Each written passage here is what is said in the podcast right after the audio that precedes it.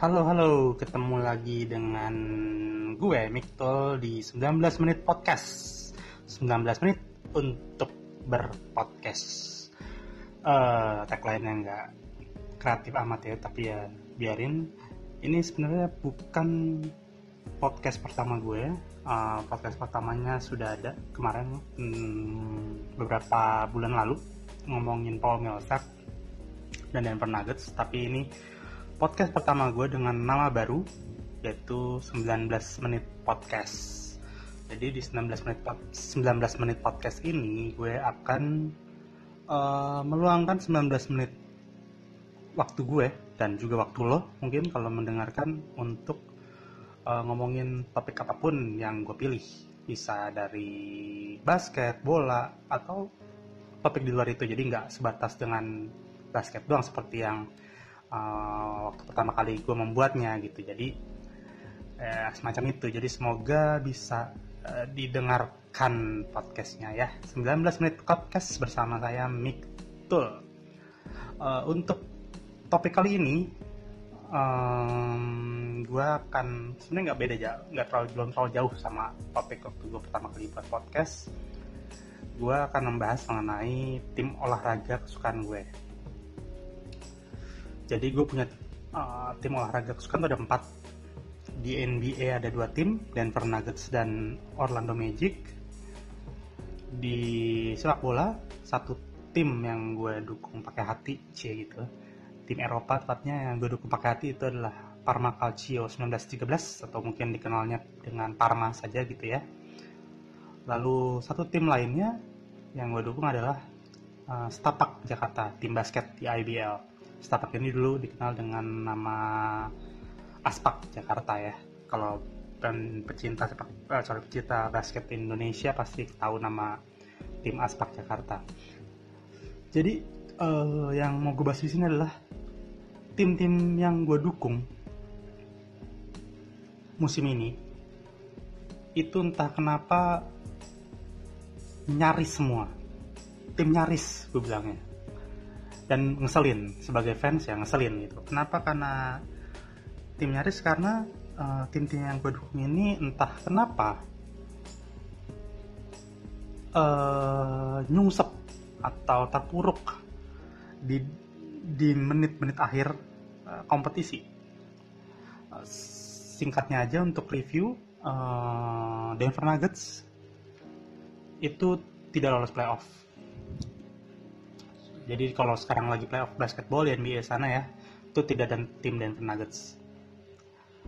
Lalu untuk Stapak Jakarta, uh, eh, IBL sudah selesai kompetisinya dimenangkan oleh Satria Muda Brit Satria Muda, uh, runner up Pelita Jaya dan Stapak Jakarta saat kemarin uh, hanya terhenti uh, hanya sampai di babak semifinal untuk Parma Calcio 1913 Parma yang saat ini berlaga di Serie B Italia masih bertarung untuk uh, di kompetisi tersebut ya untuk mengejar uh, tujuannya promosi Serie A ya.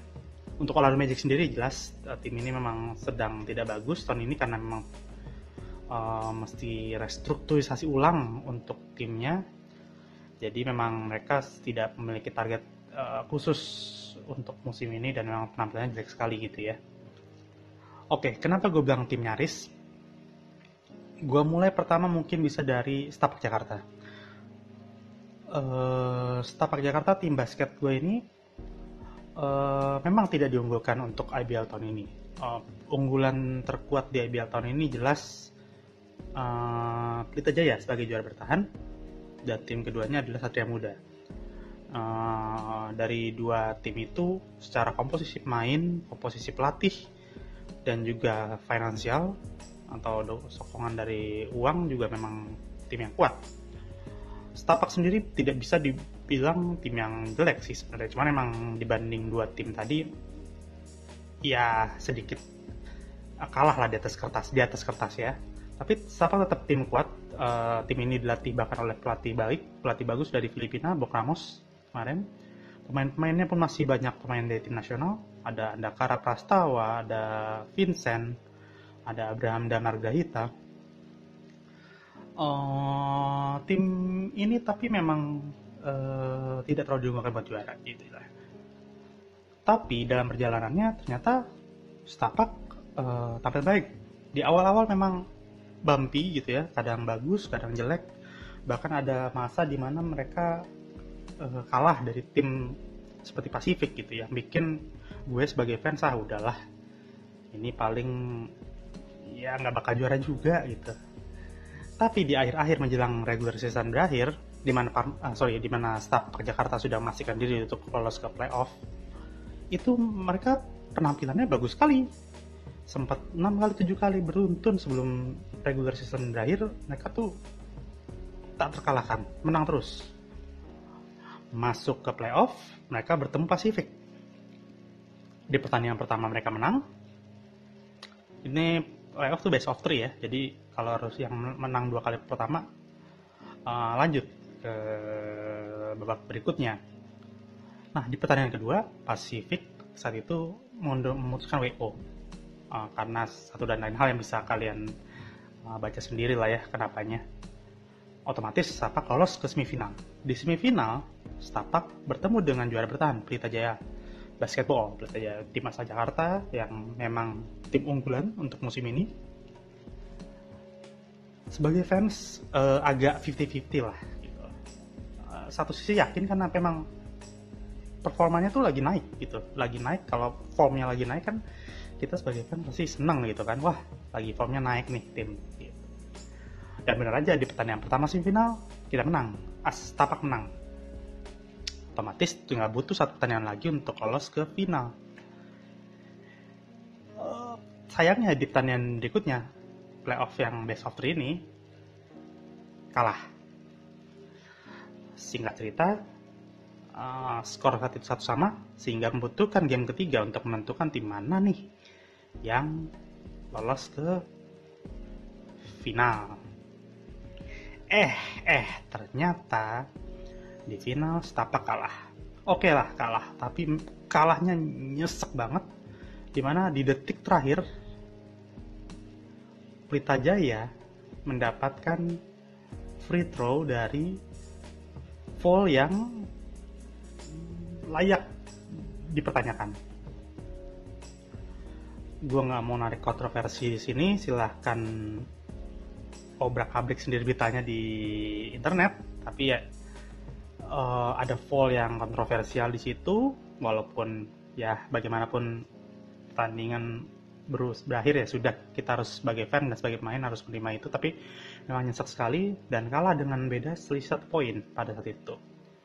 Dan akhirnya setapak Jakarta gagal lolos ke final. Aja itu setapak berlanjut ke berikutnya untuk Denver Nuggets tapi setelah ini ya.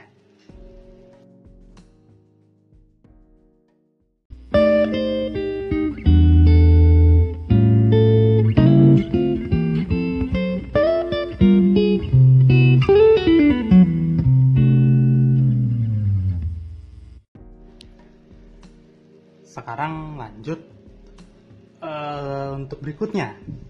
Tim yang gue dukung berikutnya adalah Denver Nuggets Denver Nuggets ini adalah tim NBA yang bermain di wilayah barat uh, kompetisi NBA ya. Sebe sebenarnya harapan gue terbesar untuk musim ini pada tim ini. Karena memang timnya bagus tim muda yang bagus memiliki core pemain yang bagus. Ada tiga mungkin atau NBA uh, eh, tahu kalau di Denver Nuggets tuh memiliki tiga core pemain muda yang uh, lagi naik daun Nikola Jokic, Gary Harris dan Jamal Murray akan tepat akan tetapi tim ini bermain di wilayah barat jadi bisa dibilang saingannya tuh ketat banget gitu Singkat cerita, sebenarnya Denver Nuggets mengakhiri kompetisi dengan rekor menang kalah yang baik. Jadi rekor menang kalahnya uh, di atas 50%. Tapi kenyataannya mereka gagal lolos ke playoff. Kenapa? Nah ini dia nih kenapanya yang bikin agak kesel. Jadi sebenarnya dari awal, dari awal musim tim performance-nya tuh nggak jelek nggak bagus banget tapi nggak jelek gitu ya itu tadi tapi tim persaingannya ketat banget di barat selalu sampai All Star uh, break All Star di bulan Februarian mereka masih di peringkat 6 playoff itu ada 8 tim per wilayah ya. Nah masih berada di peringkat 6 masih masuk dong. Nah setelah playoff ini mereka uh, banyak menang tetap banyak menangnya sebenarnya tapi mereka kalah di banyak kalah di partai-partai yang seharusnya mereka menangkan. Begitu dan itu sebagai fans ngeselin aja ngeselin banget gitu uh, bayangin kalau tim yang lo dukung itu kalah sama tim yang berada di tim juru kunci nih kalau di wilayah barat juru kunci ada tim seperti Phoenix, Phoenix Memphis Grizzlies, Dallas Mavericks, Sacramento Kings. Anggaplah empat itu dan kepada empat tim itu kita minim seenggaknya kalah sekali. Bayangin. Tim playoff gitu loh. Dan begitu juga untuk di tim wilayah timur kita sempat kalah juga lawan Atlanta Hawks, ada kalah juga lawan New York Knicks. Tim-tim yang sebenarnya di atas kertas harusnya kita menang. Tapi ya kita kalah. Ya gitu deh akhirnya gagal lolos playoff. Tapi sama seperti Parmata uh, sorry dengan Stapak ada masa di mana uh, Denver Nuggets membuat kita fansnya tuh sempat berharap gitu. Jadi di enam pertandingan terakhir sorry tujuh pertandingan terakhir enam pertandingan sempat berurutan. Mereka selalu menang. Selalu menang. Itu sampai penghujung. Jadi yang tadinya sempat pendukung Denver ah udahlah nggak bakal lolos playoff ini. Tapi harapannya muncul lagi karena enam pertandingan berturut-turut menang hingga akhirnya tibalah di pertandingan terakhir di mana mereka bertemu dengan Minnesota Timberwolves dan Minnesota Timberwolves ini adalah saingan mereka untuk satu-satunya saingan mereka tersisa untuk memperebutkan posisi terakhir di playoff wilayah barat dengan rekor yang sama. Pada saat itu keduanya memiliki rekor 46 menang, 35 kali kalah. Jadi ini seperti win or go home partainya. Jadi yang menang lolos playoff, yang nggak lolos, sorry yang menang lolos playoff, yang kalah pulang kampung, gagal.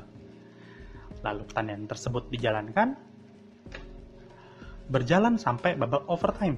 Denver Nuggets sempat tertinggal di situ, lalu berhasil mengejar sampai akhirnya menyamakan di babak, eh, sorry di pertandingan regular time, berlanjut ke babak playoff. Tapi ya itu tadi kembali dari awal gue bilang tim gue tim nyaris semua ya. Ngeselin dan Denver kalah. Kekalahan yang nyesek banget karena pertama kita kalah dari tim yang jadi lolos jadinya lolos playoff Minnesota Timberwolves akhirnya lolos playoff walaupun cuma sampai di round one kalah langsung mereka dari New York uh, sorry Houston Rockets. Denver Nuggets langsung pulang. Dengan uh, rekor akhir tuh mereka 46 menang 36 kali kalah bayangin 10 kemenangan lebih banyak dari jumlah kekalahannya tapi tetap saja gagal. Playoff nyesek banget. Dan lagi-lagi tim nyaris. Kalau tadi nyaris masuk final di Stapak Denver Nuggets ini lal nyaris lolos ke playoff wilayah barat hanya dengan selisih satu jumlah pertandingan. Aduh, tapi ya semoga musim depan core-nya tetap dipertahankan Nikola Jokic, Gary Harris, Jamal Murray sehingga gue sih masih tetap menjaga optimisme di diri gue supaya musim berikutnya bisa performanya jauh lebih bagus dan lolos playoff lah tahun musim depan. Amin itu aja. Dan satu tim terakhir ini juga akan sepertinya akan jadi tim nyaris. Tim apa itu? Ya, Panama Calcio. Setelah ini ya.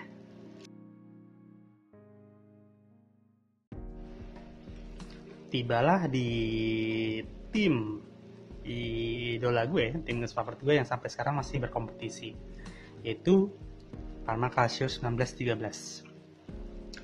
Parma Calcio 1913 ini saat ini berada di seri B Liga Italia dan target mereka adalah uh, promosi ke seri B eh sorry promosi ke seri A musim depan. Jadi kalau yang tahu Parma mengikuti tahun 2015 tim ini dinyatakan bangkrut. Sedih banget waktu itu tapi mereka bangkit perlahan. Hanya dalam jangka waktu uh, akhirnya bangkrut uh, uh, manajemen dan ekonomi timnya finansial timnya diperbaiki. Singkat cerita mereka bisa berkompetisi dari uh, kompetisi level paling bawah di Italia kompetisi profesionalnya. Dan hanya butuh satu tahun itu seri D. Dari seri D hanya butuh satu tahun langsung promosi ke Lega Pro. Lega Pro itu semacam seri C atau satu level di atas Lega seri D lah ya, Lega Pro. Dan di Lega Pro mereka juga hanya butuh satu tahun berarti seri B. Dan di mana itu adalah musim ini. Di seri B ini uh, Parma manajemen bagus. Manajemennya sudah dimiliki oleh uh, seorang dari konsorsium asal Tiongkok. Gitu. Jadi secara finansial timnya bagus, bisa dibilang gitu. Bahkan mereka asisten presidennya Hernan Crespo mantan strikernya Parma pada masa jaya-jayanya gitu ya. Karena Parma ini tim bagus banget tim yang tim legendaris lah. Bukan tim legendaris ya lebih tepatnya tim yang hebat di tahun 90-an bahkan sampai awal 2000 uh, singkat cerita musim ini bermulai dengan dimulai dengan baik. Dan Parma bisa tembus ke lima besar. Well uh, secara faktanya sampai saat ini sampai pekan ini Parma tuh sebenarnya nggak pernah keluar dari 10 besar di seri B. Dari selama masa kesertaannya gitu ya. Tapi mulai deh nih bulan Desember. Mereka mengalami masa di mana mereka seri mulu. Seri mulu walaupun sempat menang juga sih sekali. Lalu itu masuklah di bulan Januari posisinya di situ masih empat besar lima besar. Tibalah di bulan Februari. Mereka ngalamin beberapa kekalahan. Bukan beberapa tiga kali kalah di bulan Februari mereka mengalami tiga kekalahan dan dua kali seri. Gak ada menangnya sama sekali. Dan hasil tersebut sempat membuat Parma jeblok ke ranking 8 dan untuk ranking 8 masih masuk sih playoff. Jadi untuk promosi ke Serie A itu ada yang lolos langsung peringkat 1 dan peringkat 2 Lalu peringkat 3 sampai 8 itu mereka diadu lagi untuk semacam playoff untuk perebutan satu tiket lagi gitu. Tapi kan itu benar-benar risky banget ya gitu. Jadi sempat kalah terus banyak kalahnya Februari putus asa diadu udahlah kayak Parma lewat league uh, playoff nih juga playoff juga belum menang.